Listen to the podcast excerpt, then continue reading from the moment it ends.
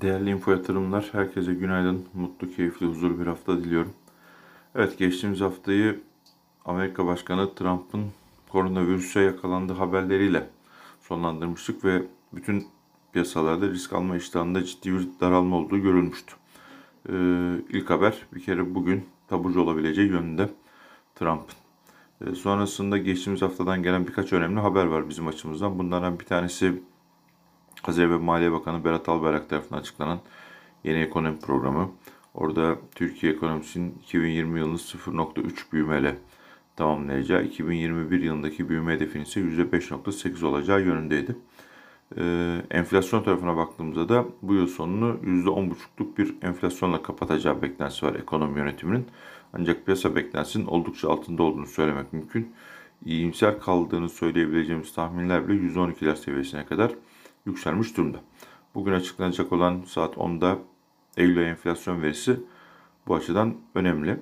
Ee, normalleşme adımları devam ediyor. Uzunca bir süredir dile getirmeye çalıştım.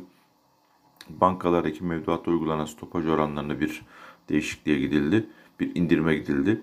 TL taraftaki getiriyi daha cazip kılmak ve dövize olan yönelimi azaltmak adına ama şimdilik e, sadece yatırımcı tarafında oluşan negatifliğin bir kısmının alındığını söylemek mümkün. Hala e, bir getiri sunduğunu söylemek en azından enflasyon beklentisi konusunda e, çok da mümkün değil. Tabi diğer taraftan önemli sürpriz bir gelişme Azerbaycan-Ermenistan arasında yaşanan gelişmeler. O konuyu dikkatle izlemeye devam edeceğiz.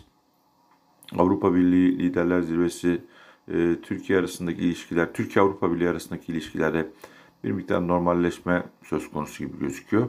Ancak e, bu şeyden kaynaklı, Doğu Akdeniz'den kaynaklı Türkiye ile Yunanistan arasında yapılacak olan görüşmelerin ileri bir tarihe ertelendiği yönde haberler var.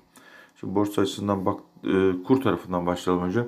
Kur tarafından baktığımızda iki defa 7 50'lere kadar gelen kurun maalesef sonrasında tekrar hızlıca kendini yukarı doğru attığını gördük.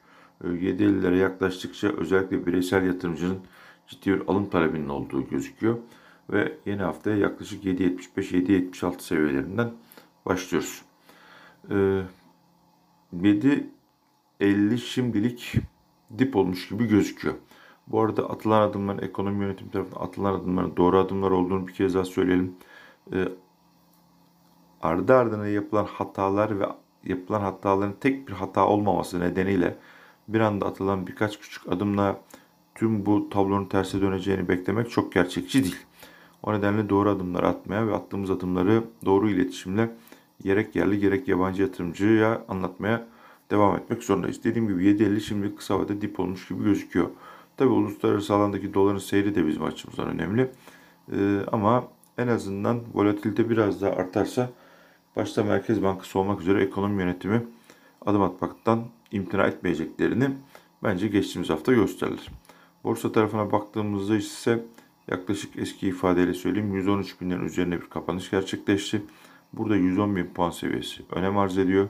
Aslında önemli bir potansiyelimiz var. Yukarı gitmek için e, bunu bir takım politikalarla desteklersek bu potansiyelin bir kısmında kullanmak mümkün. Ama kısa vadede böyle bir hikayenin ortaya çıkmasını bekler misin diye soracaksanız öyle bir beklentim açıkçası yok. Şimdilik 110 bin, 120 bin ya da 1100, 1200 bandında bence piyasa gidip gelmeye devam edecek. E, şu aşamada çok borsa açısından kısa vadede çok iyimser olmayı gerektirecek bir durumun olduğunu düşünmüyorum ama elbette ki yaşanan gelişmelere göre sektör bazlı, şirket bazlı hareketler ön plana çıkacaktır. Ne zaman ki 1100 puan seviyesinin altına iner herhangi bir gerekçeyle o zaman oturup stratejileri tekrar gözden geçirme ihtiyacı var. Ama dolayısıyla doğal olarak yatay hafif pozitif bir seyrin söz konusu olabileceği bir haftaya başlıyoruz. Enflasyon verisi bence önemli. Saat 10'da bunu yakından izleyelim. Beklentilerden de yüksek gelmesi piyasayı bir miktar bozabilir. Özellikle kur tarafını. Ee, dediğim gibi 7.50 şu anda kur tarafında dip gibi gözüküyor. Oraya gelişler herhangi bir gerekçeyle alım fırsatı olarak şimdilik kullanılacak gibi gözüküyor.